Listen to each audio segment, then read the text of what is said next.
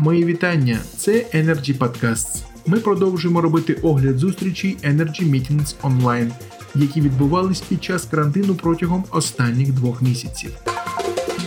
Тема сьогоднішнього випуску якою повинна бути ціна на електроенергію для населення.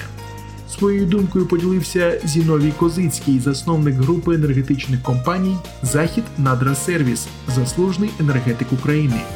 Під час онлайн-конференції Козицький зазначив, що газ вже продають за ринковими цінами, а от ціна на електроенергію не обґрунтовано низька, що й призвело до виникнення тих загроз для галузі, з якими вона зіткнулася сьогодні.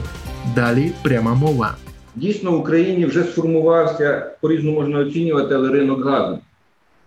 Чого чого не відбувається в енергетиці? І це, напевно, потрібно от, власне, починати з цього. Тому що в нас весь час були дотації, так?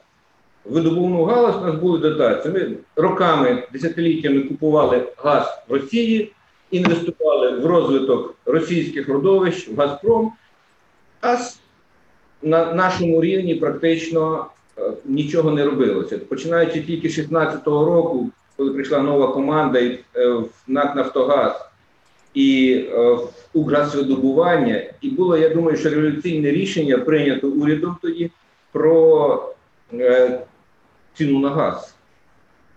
Не дотаційну, яка була, і спрямовано на, на ну я рахую, що це була ну, надзвичайно така корупційна складова, яка тривала з початку незалежності. І, можливо, одна з найбільших по об'єму, по об'єму коштів, які виводились з України. І що стосується власне ціни на газ і ті дотації, які йшли.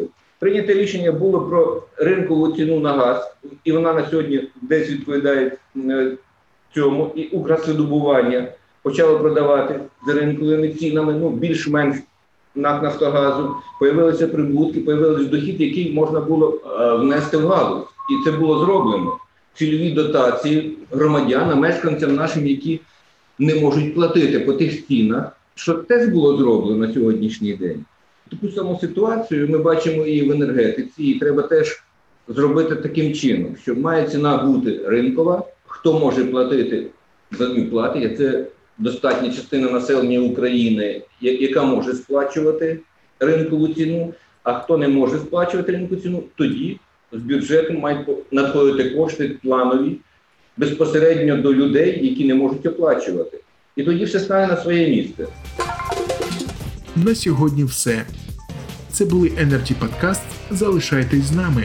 Далі буде Energy Club. Пряма комунікація енергії.